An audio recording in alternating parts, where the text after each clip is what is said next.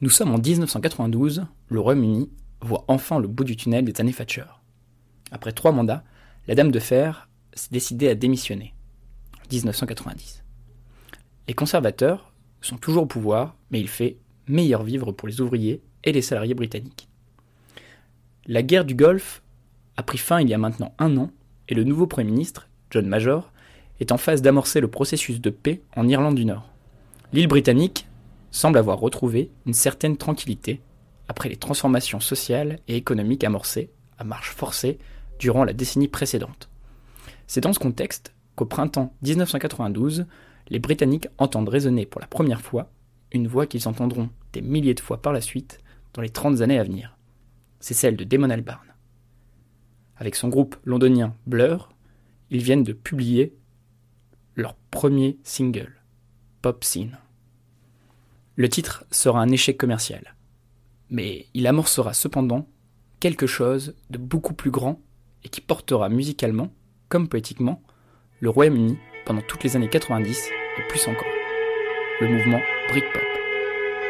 Porté par le Big Four Oasis, Suède, Pulp et Blur, la Britpop sera autant l'héritière du glam, du punk et de la pop qu'un fantastique outil politique et marketing.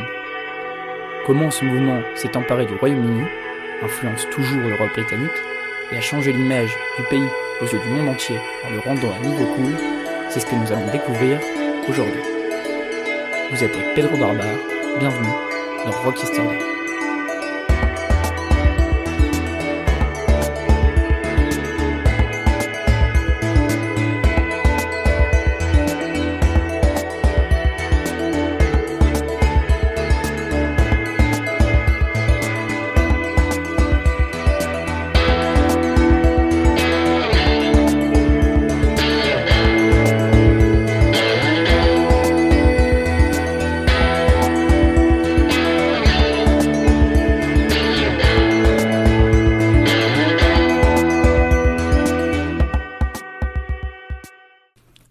Des années 80 extrêmement riches musicalement, la musique britannique patauge. Le shoegazing, bien que populaire sur l'île, a du mal à faire son trou. Alors qu'outre-Manche, le hip-hop se développe à une vitesse incroyable, voyant ses premiers grands noms commerciaux émerger, et que le grunge s'empare du monde avec Pearl Jam ou Nirvana, les grands bretons sont en retard pour la première fois depuis longtemps.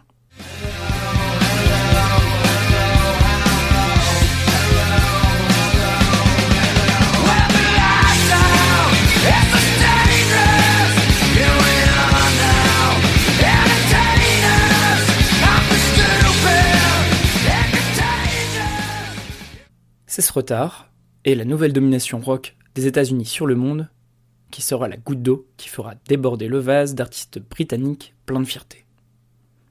Bien que la Britpop soit maintenant considérée comme un mouvement plus marketing et culturel que musical, il existe un réel style musical Britpop et des points communs entre tous les artistes qui y participeront. On retrouve ainsi chez eux de nombreuses influences de pop britannique des 60s, de punk, de glam, mais aussi de pop indépendante. On retrouve ainsi parmi les artistes fréquemment cités comme parrain ou grand-père de la Britpop des composantes de la British Invasion, comme les Beatles ou les Stones, des groupes mods, comme les Kinks ou les Who, et des artistes des 70s, comme Bowie, T-Rex, XTC ou Roxy Music. Mais la lignée directe des artistes Britpop n'est ni plus ni moins la scène rock UK des 80s. Les Smiths seront cités comme source d'inspiration par la quasi-totalité des groupes de Britpop. La scène de Manchester, composée entre autres des Stone Roses, des Happy Mondays ou de Inspiral Carpets, dont nous avons parlé il y a deux semaines, a fourni les bases du mouvement. On pourra d'ailleurs signaler que Noel Gallagher fut Roddy de Inspiral Carpets dans sa jeunesse, avant de lancer Oasis. L'héritage de la musique des 80s est principalement au niveau des airs entraînants, de l'insouciance des artistes et du caractère feel-good des lyrics. C'est ces caractéristiques qui marqueront la différenciation avec le baroque et les performances du shoegaze, ainsi que la noirceur du grunge.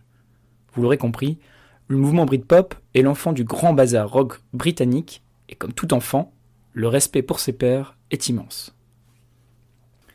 Mais ce qui différenciera musicalement le style Britpop de tout ce qui a pu se faire avant, c'est l'importance qu'ils donnent à leur identité locale. Leurs accents sont mis en exergue et ils n'hésitent pas à abuser des références à la culture britannique, ainsi qu'à des lieux leur étant familiers et à leur mode de vie. Le grunge, alors décrit comme triste et ne racontant rien à propos de la vie réelle des jeunes britanniques, est mis à l'amende.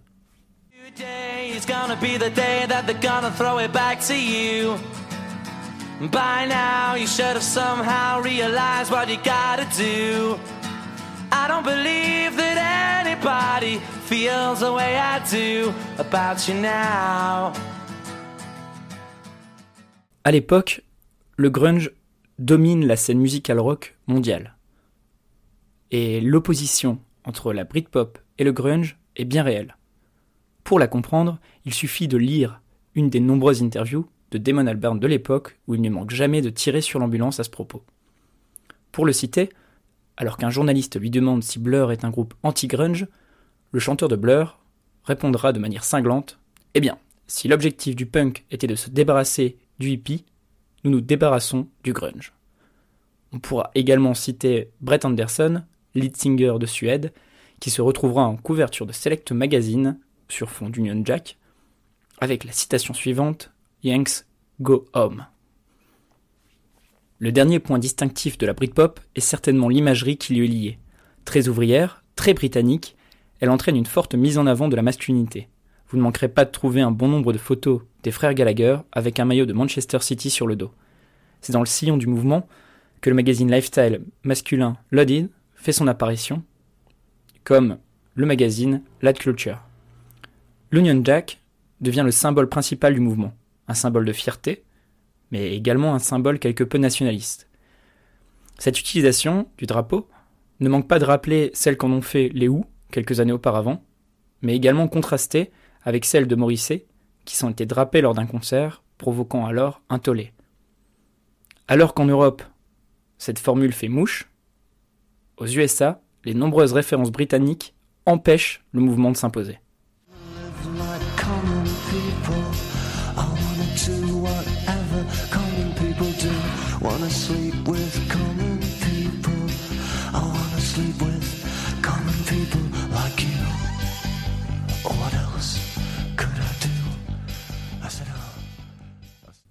Maintenant que le décor est fixé, il est temps de découvrir l'histoire du mouvement. Les marqueurs historiques du début de la Britpop sont nombreux, et totalement partiellement, j'ai choisi de commencer avec Blur. Au début des années 90, une scène musicale aussi conceptuelle que neuve apparaît à Londres. Décrite comme The Scene That Celebrate Itself par le célèbre magazine musical Melody Maker, les artistes la composant se retrouvent tous les jeudis soirs au Syndrome à Oxford Street sur une scène musicale minuscule. Préférant boire des bières tous ensemble, jouer les uns dans les groupes des autres, ces groupes détonnent dans un univers où les rivalités sont monnaie courante. Les uns sont proches du mouvement shoegaze, avec Chapter House ou Lush, et les autres de la Britpop, avec Stereolab ou Stare.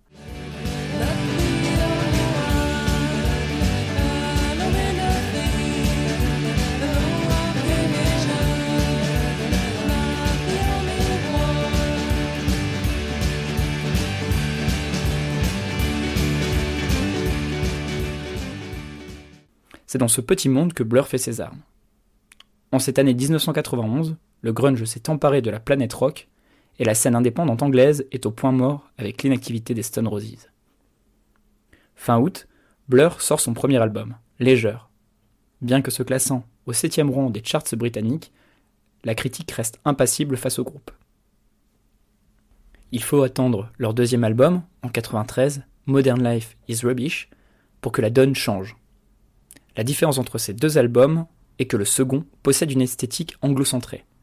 La raison Blur tourne aux USA durant l'été 92.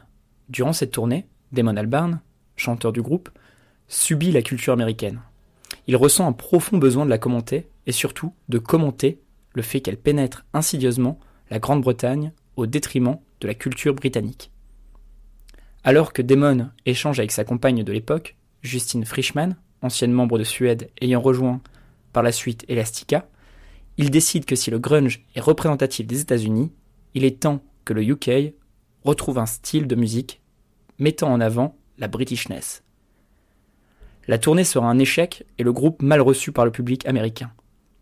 Malgré le revirement de son esthétique, le groupe connaît son deuxième succès modéré. Modern Life is Rubbish se classera 15e des charts, mais contrairement à Leisure, ce deuxième album est salué par la critique. La nouvelle rhétorique du groupe plaît. Alors que Modern Life is Rubbish est à peine ficelé, Blur retourne en studio et sort un an plus tard, en avril 1994, l'album qui assoira sa notoriété au Royaume-Uni, Park Life. Le groupe persiste dans le virage artistique pris deux ans plus tôt. Leur rock est toujours aussi péchu, alternatif, leur image et leurs paroles profondément britanniques. Comme un signe du destin, Kurt Cobain décède trois semaines avant la sortie de l'album. Le tsunami est total, il n'y a plus de concurrence. Blur signe avec Park Life un succès critique et commercial. L'album sera numéro un des charts britanniques pendant près de 90 semaines.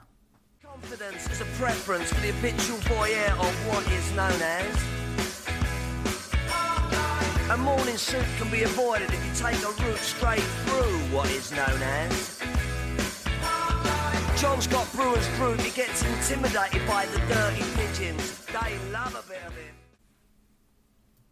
Cette même année, Oasis sort son premier album, Definitely Maybe.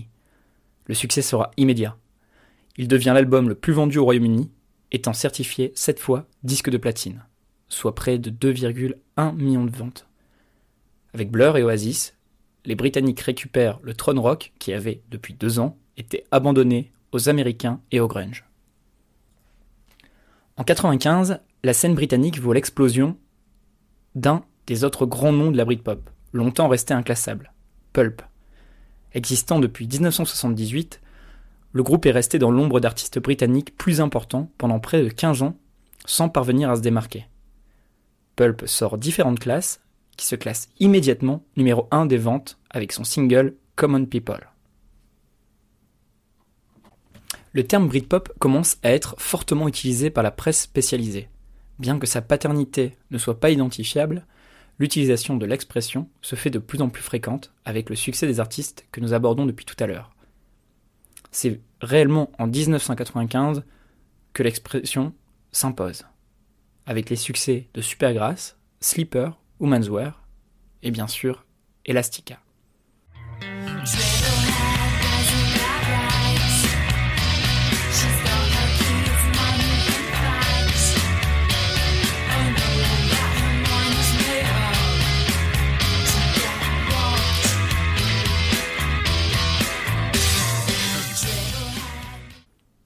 Les journalistes identifieront le mouvement comme originaire de Camden Town, quartier où Blur et d'autres se produisent régulièrement. Un d'eux écrira dans Melody Maker Camden est à 1995 ce que Seattle était à 1992 et ce que Manchester était à 1989. Ce succès populaire dans les charts et l'écho que ces groupes trouvent en Grande-Bretagne va se transformer en une bataille des chiffres entre les deux plus grands groupes de Britpop, Oasis et Blur. C'est d'ailleurs aujourd'hui le fait marquant que la plupart des amateurs de rock soulignent lorsque le sujet vient à être abordé. The Battle of Britpop. À l'été 95, alors que la presse internationale ne s'intéresse qu'à Saddam Hussein et aux soupçons de préparation d'armes nucléaires en Irak, la presse britannique décide de s'emballer pour la Britpop. Oasis et Blur s'étaient tout d'abord mutuellement réjouis de leurs succès respectifs. Mais leur opposition s'est faite de plus en plus présente. Les médias, flairant le sujet croustillant, ont décidé de profiter et d'accentuer cette rivalité. C'est le 12 août 1995 que cette compétition, qui jusque-là n'en est pas vraiment une, entre dans une toute nouvelle dimension. Oasis et Blur doivent sortir leur nouveau single le même jour, et NME, magazine musical de référence, en profite pour titrer British Heavyweight Championship. Ce combat entre les deux poids lourds de la Britpop porte alors autant sur la rivalité entre les classes sociales respectives des deux groupes et les divisions régionales entre le nord et le sud de l'Angleterre que sur le fond musical. Oasis représente ainsi les prolétaires ouvriers mancuniens, affrontant, Blur, les bourgeois londoniens. Mais cette rivalité, c'est également celle de deux génies, Damon Albarn et Noel Gallagher. L'événement attire toute l'attention de la presse nationale, régionale et bien sûr des tabloïds. Presque aussi fort et populaire que le célèbre Beatles versus Rolling Stones, cette bataille a été l'objet de nombreuses piques, invectives et provocations entre les deux groupes. La résultante finale de tout ce cirque médiatique fut la meilleure semaine de vente de singles au Royaume-Uni. Au 20 août, Oasis avait vendu 217 000 exemplaires de World With It, tandis que Blur réalisait la vente de près de 274 000 singles de Country House. Blur remporta la bataille des chiffres cet été-là, mais 30 ans plus tard, c'est bel et bien Oasis qui sort définitivement vainqueur s'il en fallait un. Le groupe mancunien s'est largement imposé commercialement et internationalement. À l'issue de cet été de compétition, Blur fut invité à participer à l'émission Top of the Pop. Le bassiste du groupe, Alex James, se présenta sur scène avec un t-shirt Oasis comme un geste d'apaisement, mettant plus ou moins un terme à ce non-sens artistique. En 2019, Noel Gallagher a eu l'occasion de revenir sur ce British Heavyweight Championship. Il déclara lors d'une interview que les deux chansons étaient merdiques et que s'il avait fallu opposer deux singles, c'était certainement Cigarette and Alcohol pour Oasis et Girls and Boys pour Blur. Gallagher et Albarn ont depuis les années 2010 régulièrement collaboré ensemble, au mépris de la Yam, le frère cadet de Noël, également membre d'Oasis.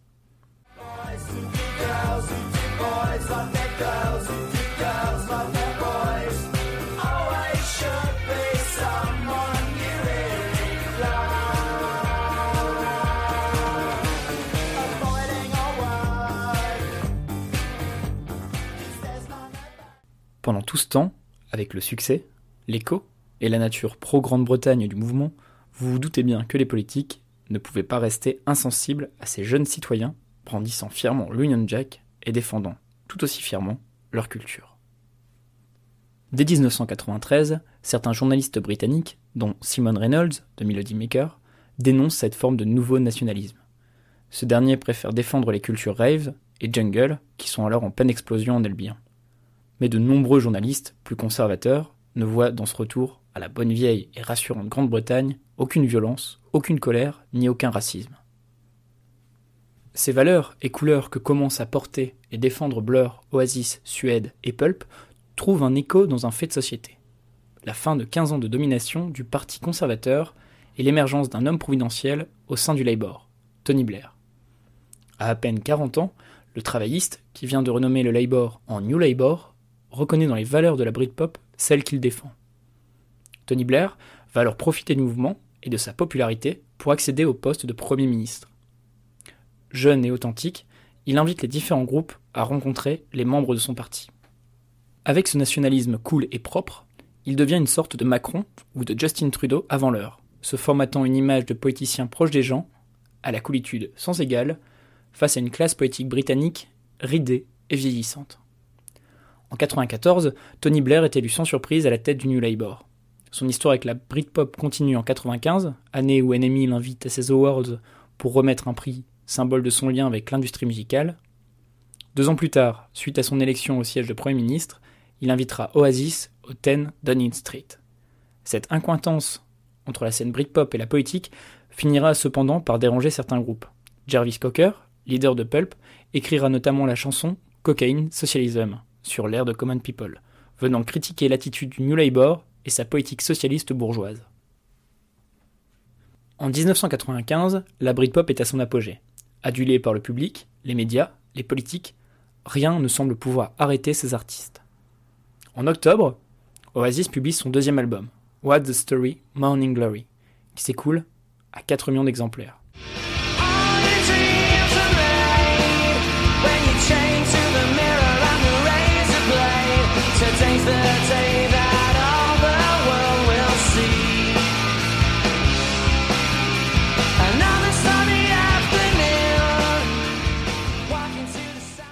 Ce sera le cinquième plus gros succès pour un album dans l'histoire du Royaume-Uni. Dans la foulée, Blur sort son troisième album, The Great Escape, qui se vendra, lui, à un million d'exemplaires. Les deux albums sont nominés aux Brit Awards dans la catégorie Meilleur album.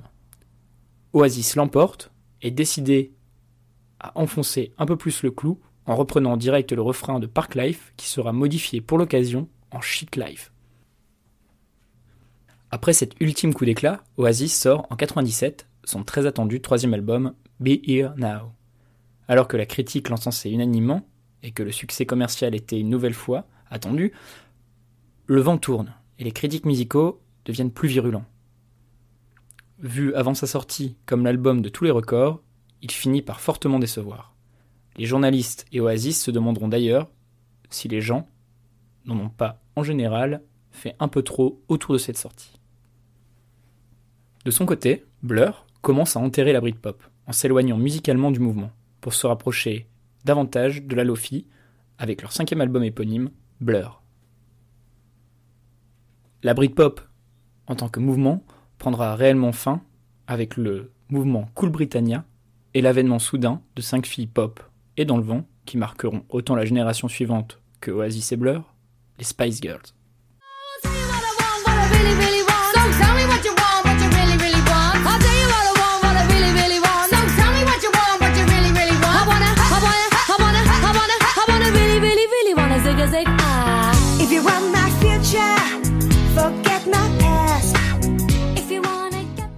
Même du côté de la scène rock, les goûts du public semblent avoir évolué.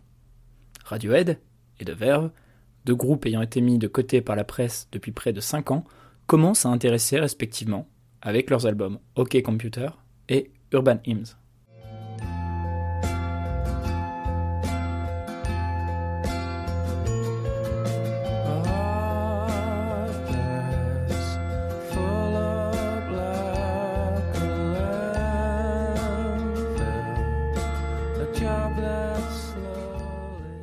Cette fin de décennie dévoile également d'autres noms qui marqueront la décennie 2000 et même 2010, avec des formations lyriques plus introspectives, comme Coldplay par exemple.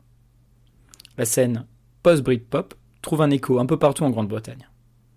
On voit ainsi l'asparition d'une multitude de noms qui résonnent encore aujourd'hui. En Écosse, la scène locale, Cool Caledonia, voit la naissance des Supernaturals, tandis qu'au Pays Galles, de la scène Cool Simru, émergent les Stereophonics ou encore Feeder. En Irlande du Nord, c'est Snow Patrol qui se démarquera, et en Angleterre, en dehors des gros noms cités précédemment, ce sera Keane, Elbow ou encore Star Sailor. Tous ces groupes mettent en avant leur héritage du rock traditionnel britannique, Pink Floyd, les Stones et bien sûr les Beatles, mais n'hésitent pas également à souligner leurs influences américaines dans leur musique. Moins centrés sur la Grande-Bretagne, l'Angleterre et les multiples identités la composant, ces groupes courtisent beaucoup plus facilement la presse et le public américain. C'est ce qui leur permettra, à cette scène post-Britpop, de se démarquer de ses aînés et de s'imposer outre-Manche. Cependant, cette musique, aux mélodies plus travaillées et leur image volontairement léchée de Boy Next Door, sera critiquée par la presse rock comme étant fade et morne. Cette scène post-Britpop finira tout de même par trouver grâce aux yeux de la critique au début des années 2000 grâce à ceux qui seront considérés comme la deuxième vague Britpop. The Libertines, Kaiser Chiefs, Arctic Monkeys, Razorlight ou encore Block Party. Plus punk et inspirés des années 70, leur attitude de mauvais garçon et leur riff plus cracra leur donneront leur lettre de noblesse.